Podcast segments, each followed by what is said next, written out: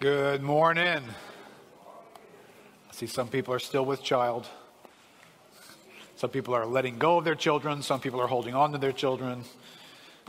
Crystal, we're praying for you any day now, I know. Yes. All right. Well, if you guys have a Bible, and I would love for you to see this in your own Bible so you can, or whatever you've got to, to hold on to during the week, we're going to be visiting the prophet Ezekiel in Ezekiel chapter 36 this morning. So if you'll get that location opened in your Bible, that'll be helpful. You know, you like me, we live in a world, it's a noisy world, isn't it? That's, I feel like the world is a noisy, noisy place. And some of what the, the background noise that we've been filtering and thinking through is, is the noise of social settings. And so a couple of weeks ago, we, we took a little bit of a detour just to visit something I wanted to conclude today. We called, I said there used to be a title for the series up there somewhere, it's, it's gone somewhere else. Uh, Social Revolutions and Gospel People. Right? There is these settings of social revolutions that dot the landscape of human history. And we're going to look at them really quickly to get us into our setting because you and I live in social settings. We live in a, in a national setting. We live in the, a global setting even now. But you live in your own home with people and you live with people that are in your life. And so anytime people get together, there's a social dimension to that. And I wish we could all say every one of our social dimensions is, is healthy and great. We've got no bad memories. We haven't hurt one another. We've got wonderful exchanges taking place all the time. But that's just not the case, is it? And so, what we found out when we visited Ezekiel, Ezekiel took us to a place in Jerusalem, uh, to the city of Jerusalem in chapter 22 of Ezekiel, where the wheels were coming off in society. People were being harmed, oppressed, neglected. People with power were hurting the people without power. The, the city that was to be God's great revelation on the earth had changed its name from the holy city to the bloody city because blood was being shed and lives were being lost. They just weren't doing society right. And we're still not doing it right, are we? But how do you how do you address that? And what do you need to know as believers as you and I travel through these times?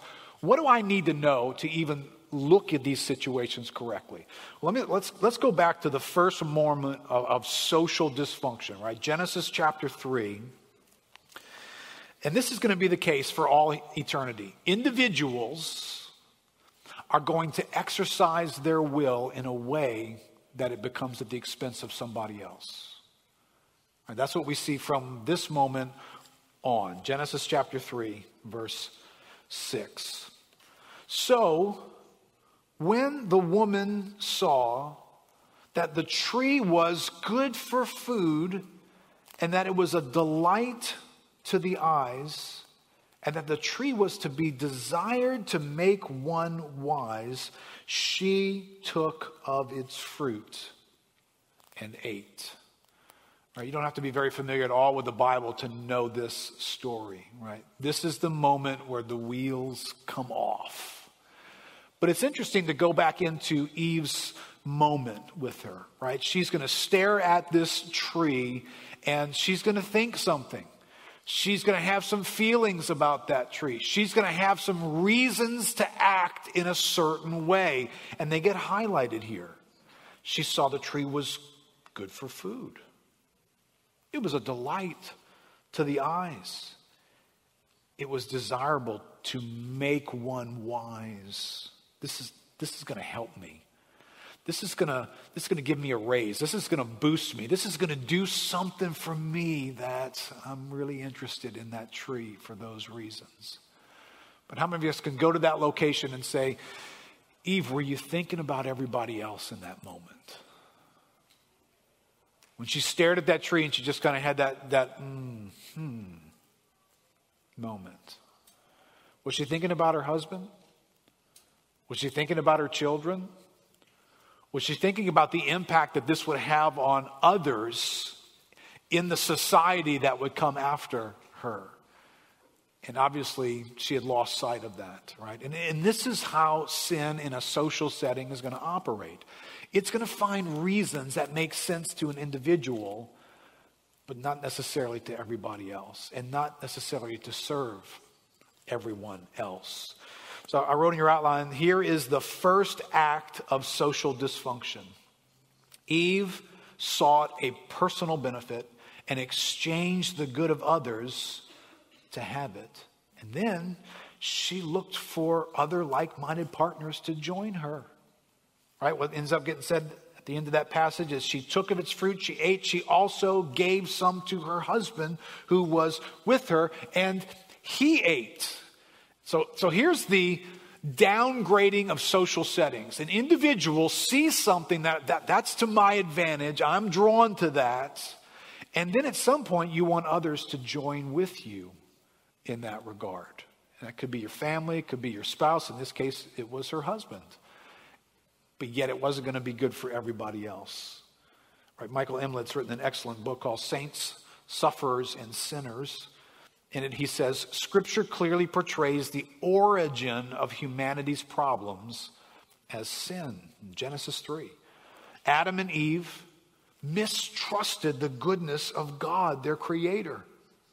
They wanted to be like God and they disobeyed his command, sending all of creation into a literal death spiral, like a massive nuclear blast with shockwaves spreading out across the globe and, and across time as well, right? Our first parents' rebellion set in motion all that was, in, was and is wrong with our world in our relationships with God and others. In that sense, sin is our deepest problem as human beings. So something happened in the garden that literally was a, a, an explosion that rippled into every setting in every human life. So that every time society tries to do life together, this sin issue is touching the world that we live in. And so you have individuals who are bent on something that they see as an advantage for themselves, and now they're going to go find families, groups, tribes, nations, allies to protect their own interest. And game on. For the rest of, each, uh, of our lives, this has been the game of our societies. And we're tempted, you know, there's a lot of noise today when you watch the news and you watch the stories and the hostilities and all the breakdown that's happening across social settings and races and ages, etc.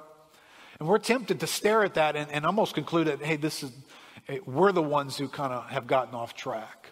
But if you study history, you recognize humanity's never been on track in this category, right?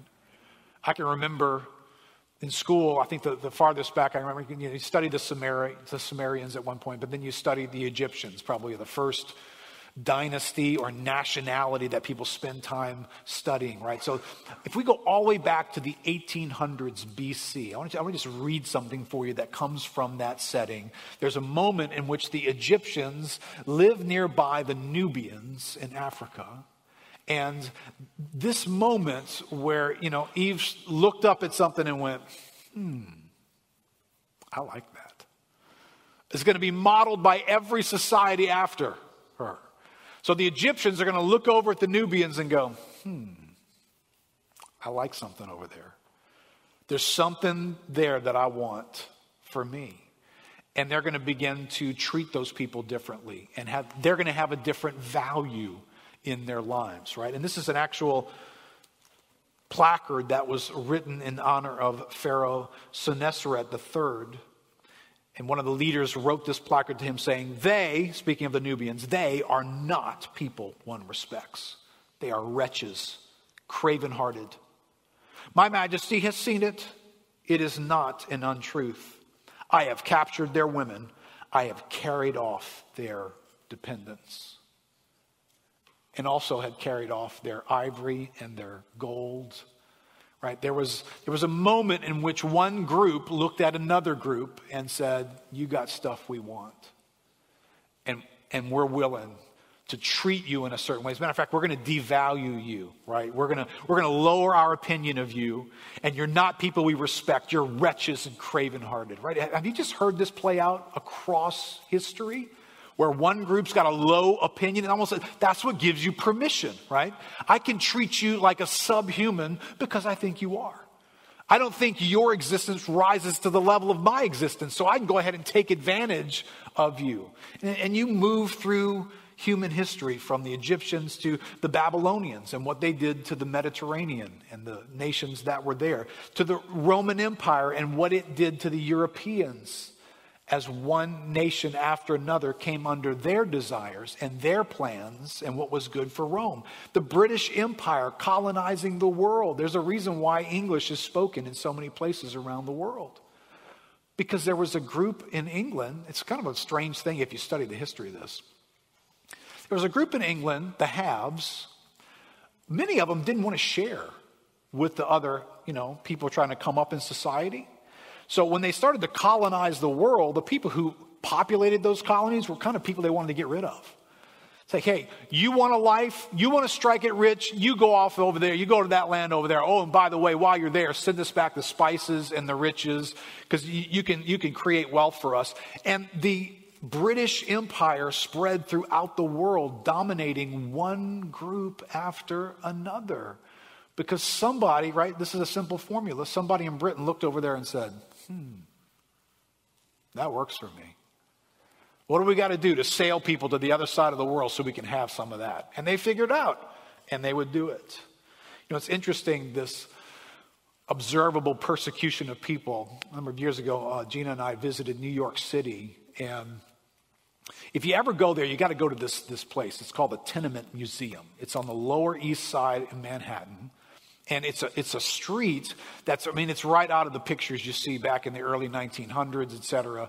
People lived in these row houses, and there's this one three story building that they've preserved on each floor, a, a different time period from the past. And you walk in, and it's just like what it was back the early 1900s. And, and that neighborhood got settled by the variety of Europeans that were coming over. They'd come over in waves crisis was happening in Europe, they'd leave and try to find a new place, and they'd all kind of settle there. And I don't remember the order. You had the Germans at one point, you had the Irish at another, you had Italians at another. Uh, I think Jews were in that neighborhood as well. But what happened when you listen to the storylines, what happened to each and every one of them, is when a new group showed up, the group that was there before persecuted them.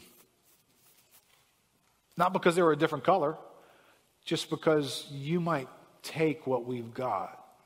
You're a threat to the world that we've created. So, uh, particularly, I visited one of the, the storylines was about an Irish family because I got a lot of Irish relatives that came from Ireland. And so I'm listening to the storyline play out, and you, you see these newspaper clippings of what was happening when they were coming over and settling in that part of New York.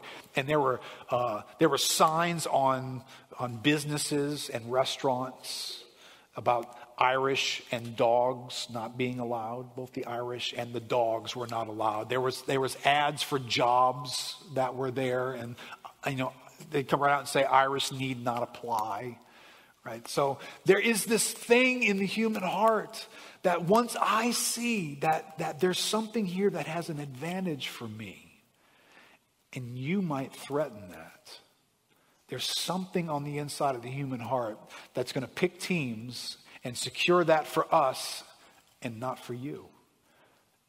And listen, whether that happens on a global scale in the nightly news or it's just happening in your own household, or you, you know, sibling rivalries are a version of this, where somebody's interest is being threatened by somebody else's interest.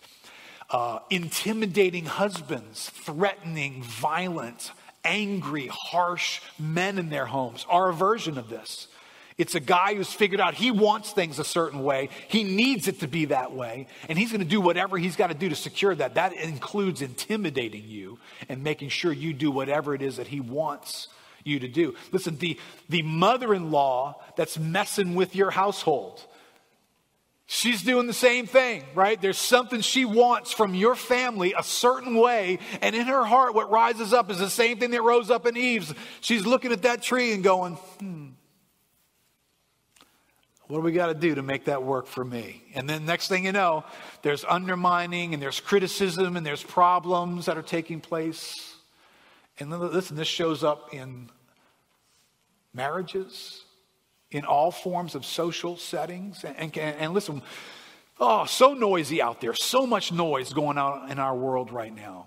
But the stuff that really troubles us, troubles us is the, the social exchanges in our own families, right? In our own homes, and the people that are closest to us. You want to get upside down, it's those people that are going to make you upside down.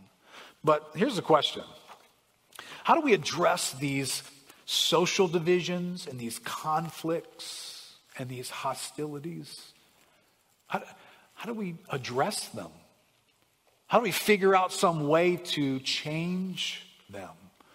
Right? There's lots of sociological studies that have gone on for years and years and years that have observed how people behave and why they behave and, and what if we did this and what if we did that. There's government models and government philosophies that are designed to help groups of people do group life together. How do you tap into the things that motivate people? Right? So capitalism comes along. Capitalism says, hey, we're, we're a rewarder of those who take up their life, take responsibility, and work hard. And so for a long time, that was great. All along, I mean, all around the world, America was the land of opportunity. If you'll come here and you'll work hard, you can have a life. And lots of people said, Hey, I'm willing to do that. And that's exactly what they did. And they changed their lives. And to this day, actually, people from all over the world want to come here because they can, they can improve their life because the, the system was designed to give opportunity to people who would take up that opportunity. But you know, whenever people take up the opportunity, there are going to be another set of people who are taken away from. So along comes ideas like socialism. And socialism says, hey, you know what? Things aren't going real well, so let's see if we can reorganize here. So there's a few of us that are going to tell all the rest of you, we're going to take your stuff and we're going to move it over this way, and we're going to try and create a little bit more of an equal playing field so that everybody can be happy. So socialism comes along and tries to tap into that. And then there's moments where you get these adjustments in government. Democracy comes along. You know, if, if you're not a student of, of British history, you, you kind of don't get why the Constitution sounds the way it does. Why there's so much checks and balances in place. Because this government was seeking to protect people from the tyranny of the monarchy. There was a little handful of people who were making all the decisions to oppress everybody else, to limit their lives, to extract from them, to put them in danger. And you were going to pay taxes and live your life for the benefit of a few. Everybody was going to benefit the few. And so the democracy comes along and says, no, that doesn't work, man. That is, that's not right. Everybody should benefit, everybody should have a voice. So we're going to empower everybody to protect people from the tyranny of the few. Listen, these, and we can talk about these ideas till the cows come home, but have any of these fixed the social dysfunctions of our world? And here we are, we're, we're the year 2021 in America that leads the world in democratic principles. And we are as divided and as troubled as most of us can remember in our lifetime right now. And it's not because we're not a democracy. It's because there are other issues in these settings that are at work. And so, listen, I'm not trying to debate the varieties of opinions and ways that, that life can get structured and governments can get done. By the way, I, I think too many Christians are in the weeds having arguments about those various human inventions and which one's better than another one. And quite honestly, if you'll do more homework than you're doing, you're going to find out that sometimes those ideas have worked really, really well in this country, only to not work very well at all in this one over here for a variety of reasons. But I'm not here today to promote a, a sociological idea. I'm here to tell you that there was this one idea in the Bible, this massive one idea that made God's people into a gospel people that we're going to stare at in Ezekiel chapter 36. It was God's means of looking at this corruption that infiltrated every human being through Eve. Didn't come through some nationality, it came through Eve and Adam into the human race. And now God has got this revolutionary means of dealing with it, and it gets revealed in Ezekiel chapter 36, starting in verse 25. Let's read together. God says, I will sprinkle clean water on you, and you shall be clean from all your uncleannesses, and from all your idols I will cleanse you. And I will give you a new heart, and a new spirit I will put within you. And I'll remove the heart of stone from your flesh and give you a heart of flesh. I will put my spirit within you and cause you to walk in my statutes and be careful to obey my rules. You shall dwell in the land that I gave to your fathers, and you shall be my people, and I will be your God. And I will deliver you from all your uncleannesses. Right? This, this is one of the most powerful, concise presentations of the gospel in the Old Testament that you would find anywhere amazing revelation of what God was intending the gospel to be and to do to us as his people. I love Charles Spurgeon put it in this context. He says, This is one of the opening words of the glorious covenant of grace. Ezekiel's copy of the covenant is full and clear and deserves to be written in letters of gold and hung up in the best chamber of every believer's dwelling. This is the Magna Carta of saints. I love that he's using that in this context, right? You guys remember what the Magna Carta was? Right, it's this document written in the 1200s that ends up really shaping Western civilization. But it was an argument from England about how to make sure everybody's got rights, make sure people are cared for, Things like due process got invented because you didn't have due process in England under a tyrannical king who, once he made an accusation, you were done. There was no defense for that. And the Magna Carta comes along and says, no, that's not how you treat people. There should be due process here. And there should be limits on the power that a government has. Right, so the Magna Carta kind of became this thing that, that influenced Western civilization. We have values today from that Magna Carta, but I love that Charles Spurgeon says, hey, for the Christian, Ezekiel 36 is the governing document of our lives. It is what tells us about who we are, how to do life, how to relate to one another, right? This, this is God putting his finger in the place where the real revolution's got to happen. Because the reason why the social dilemma is happening starts in the Garden of Eden. And God goes to that place in these words. But I want you to notice two things before I unpack the second one. First, notice God is the critical doer in this setting. How many times did you read the words, I will, in that passage? I will sprinkle. You don't have to count them. You, you read it seven times. Seven times, God steps into the setting of the bloody city of Jerusalem with all of its dysfunction, and God says, I will, I will, I will, I will, I will, I will, I will. How important is it to the human dilemma that, that God is doing something in our midst? How critical is it that we are a people who look to God to do what God must do? He's, he's the feature mover and shaker for humanity's situation, for every one of our social unrest moments.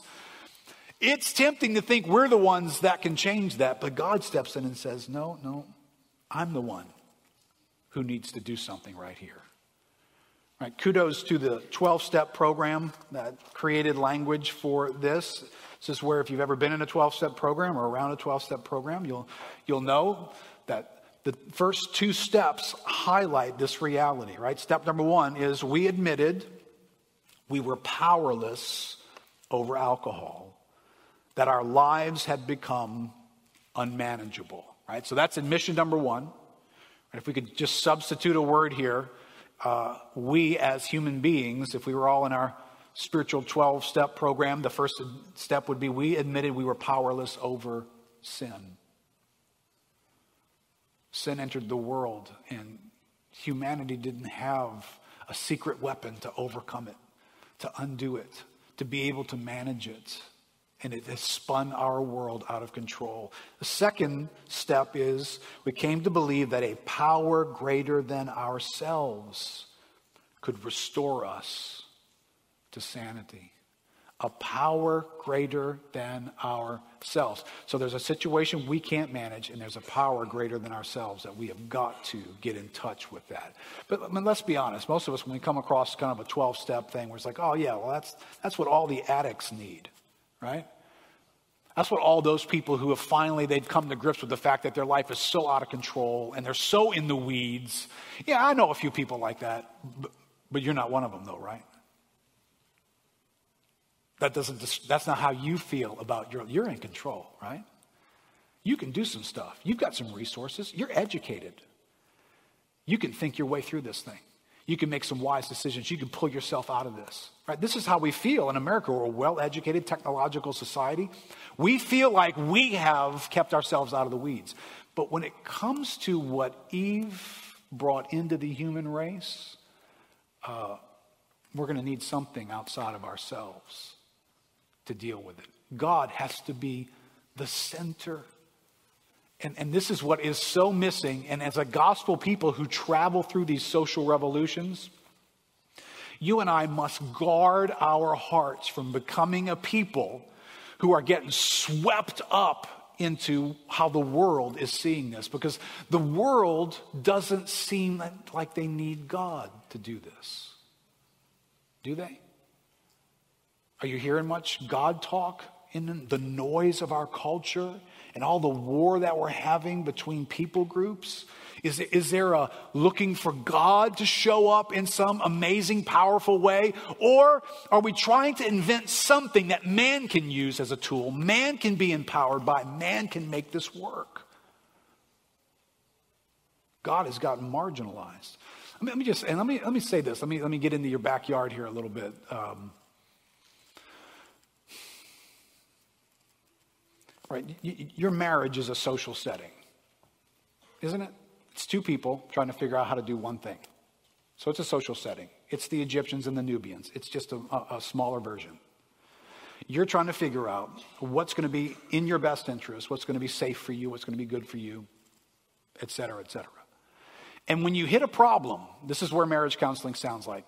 You know, the first visit almost is never sounding like, it, it's, you know, let me, let me point to me, let me point to all that's going on. It, it's, it's basically, hey, can you help that person that I'm married to figure this thing out and, and change and overcome something and adjust? And there's this, this war of territory that takes place in that moment, right? Because we're, we're thinking that the reason why my life is so messed up is because I've got this person in my life who won't play by a certain set of rules. They won't adjust. They won't be a certain thing. And if they could just get it right, so we read a book, we go to marriage counseling, we go somewhere because part of us can be thinking, if, if they could just get it right, then I could, I could, I could do this. I could do this thing.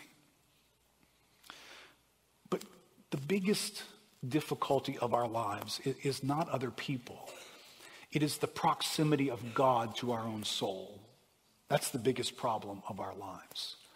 Because the nearer and the more experience we have of the presence and life of God given to us, you can do all kinds of things that you never thought you'd ever be able to do. So, if we're just waiting for something to reform society on the outside of us, we're missing what Ezekiel 36 is offering to us. It's offering a God who would come to us and would revolution our lives from the inside out. And what a difference that would make in every social setting we find ourselves in. Here's the second thing you see in that passage God is doing something in this passage, He's doing what we need Him to do. Right? All these I wills, we need God to do this for us. So, so what is it? What is it that we need? Right, look at verse 25. Well, we need to be cleansed from our uncleannesses. The Bible uses this interesting word, these uncleannesses. It's like sin came along and it put a stain on us that we can't get off. Sin came along and touched us, and, and it did something to us that's permanent, that we can't seem to escape it. We, we can't get rid of it. We can't move it off of us. We can't adjust. It's put a dent in us. It's changed our shape in some way. And we need God to come in and do something about that. Remember, from the beginning, Adam and Eve, when sin reached out and touched their world, um, they immediately do one stupid thing after another. Right? You understand? Adam and Eve probably never, not probably, they never had a conflict. There was harmony in the, in the garden. There was two people doing one thing together and they got along great. But they were two people doing one thing in their lives together. But when sin came in, all of a sudden now there's conflict. It's like somebody gave them a class on how to blame the other person. We find that immediately sin shows up, and they, you know, it wasn't me, it was her.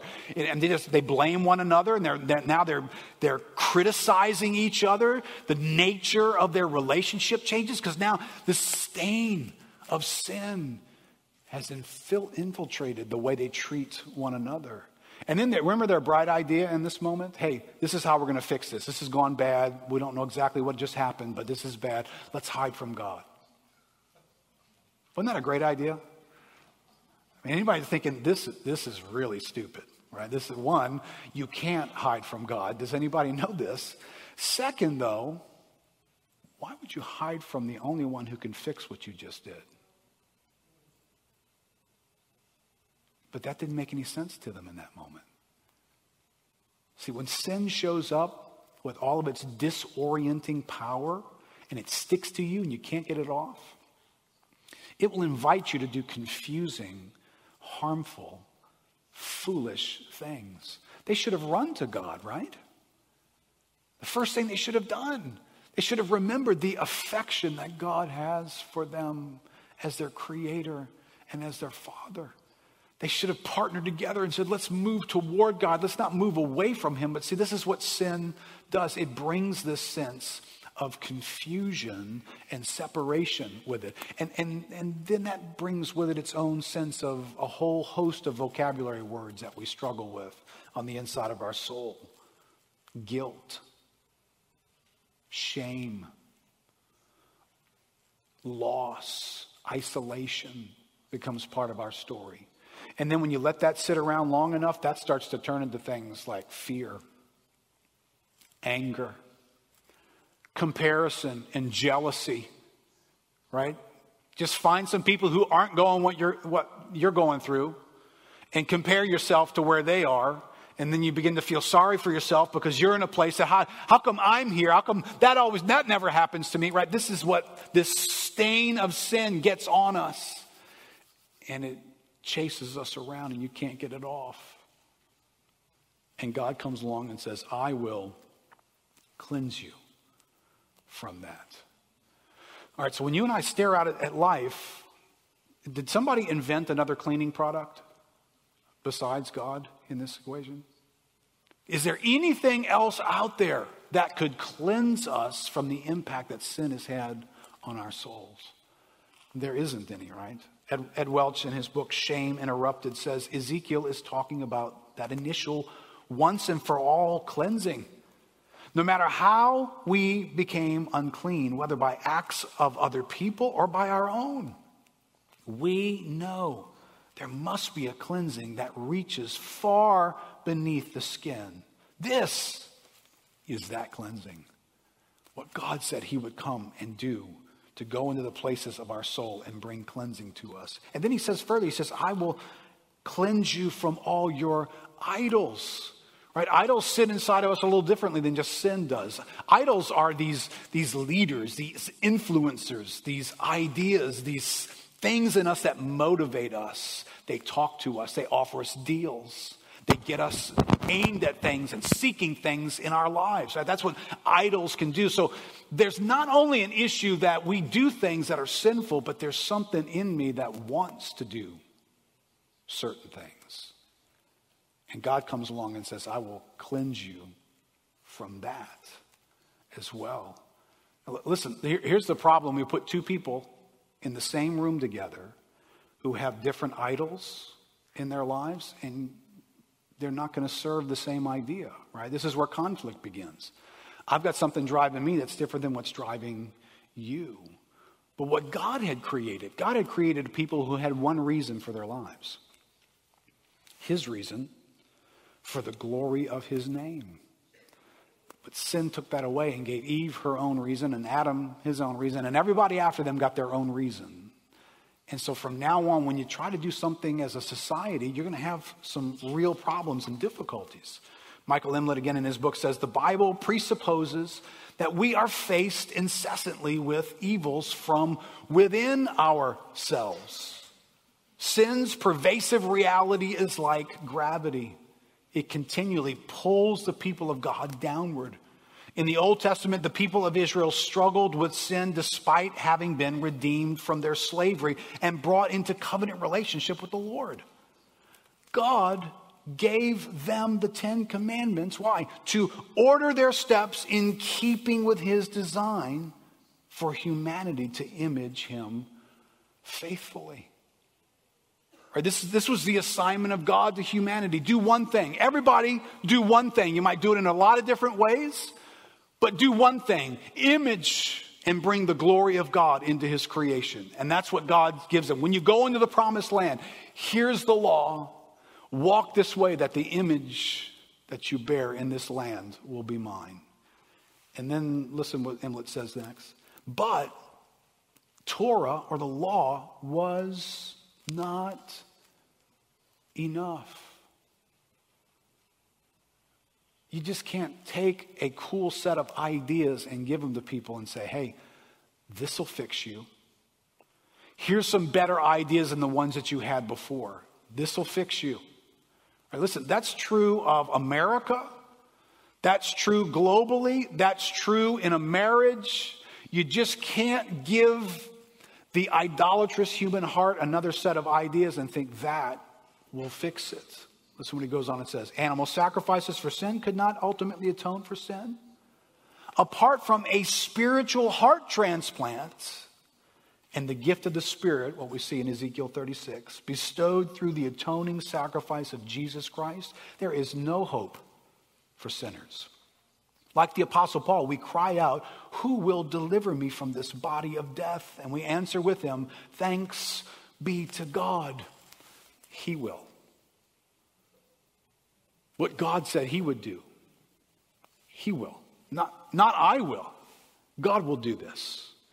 And in verse 26, God tells another aspect of our need. He says, You need to receive a new heart and a new spirit replacing the heart of stone with a heart of flesh.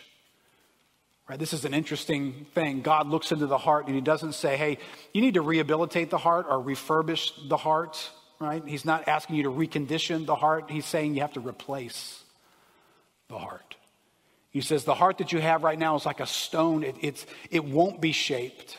It can't be penetrated. You can't put something new inside of it. You can't change the reasonings and moldings of it.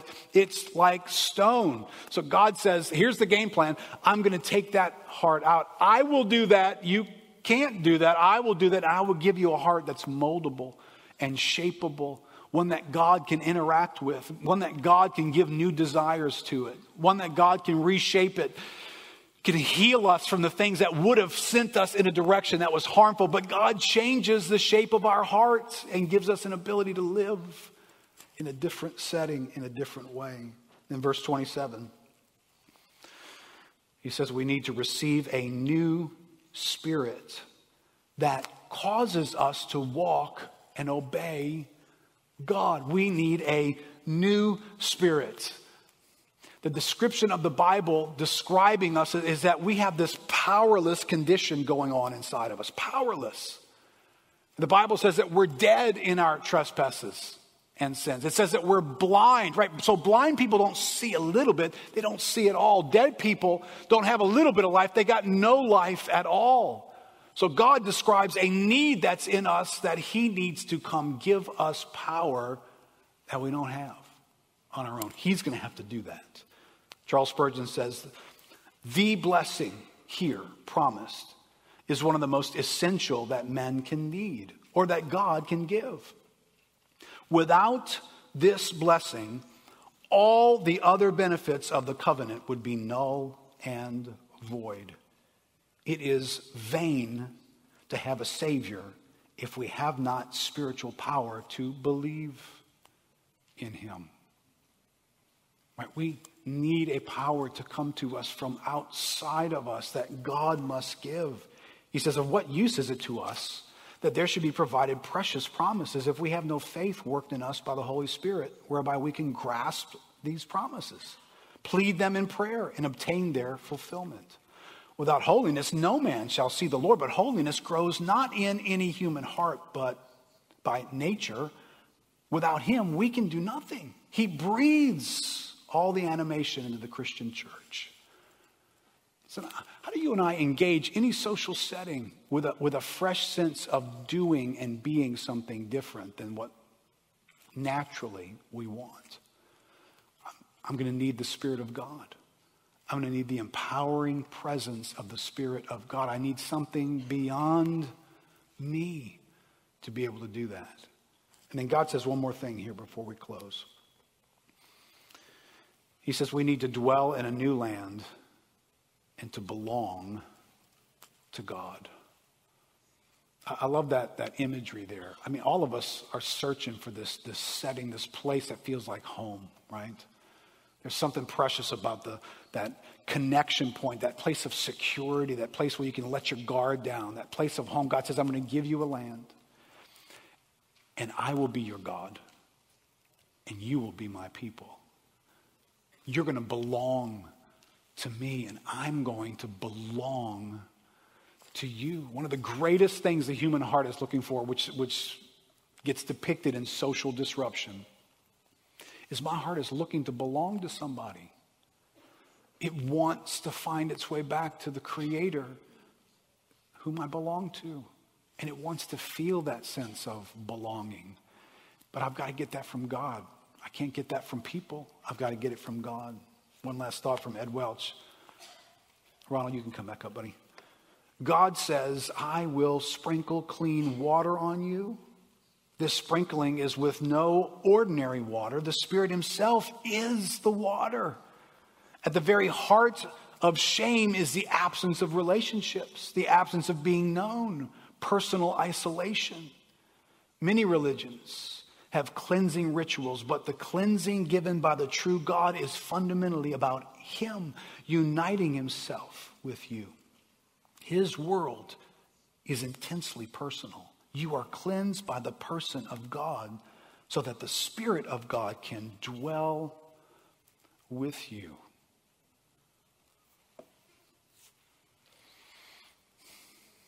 So I know we're, we're staring out at society. We're, we're seeing the brokenness of the world. And, and you and I are traveling through this time period where we're watching how brokenness is playing out. You know, please don't, don't hear the gospel in such a way that it, that it evaporates a sense of compassion from our lives. We, we see people suffering. We see somebody's choices causing harm to somebody else.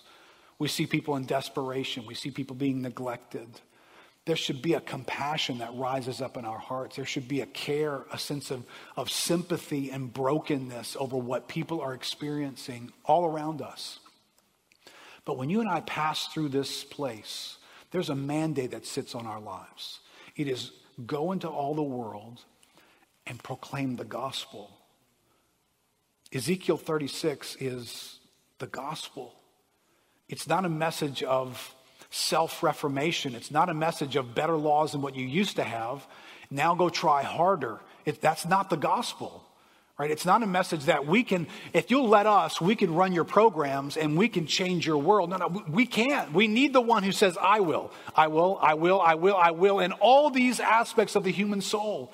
And when that begins to be experienced, then you and I relate to each other differently and it radically transforms our world. So listen, don't lose sight. Don't lose sight of compassion. And I'm not saying that the programs and the things that are going on in this world, practical things need to happen. Common grace needs to find its way into people's lives. And the church should be all for that. But we are a gospel people traveling through these social settings, whether those social settings are our families, our homes, our personal exchanges, or they're the culture that we watch the noise happening in right now. We need Ezekiel 36. That's the Magna Carta of our lives. And so I want to do this for us. I, I want to pray for us just for a moment. So if you just would make some room in your own heart right now, how real is that verse for you right now? How transformative is what this verse is offering to us? All these I wills of God. You feeling it? Experiencing it yourself? Or is it the noise of life that's pushed those things too far to the edges? Let's give God just a moment together. You can stand up with me just for a second. Let's pray. Ask the Lord.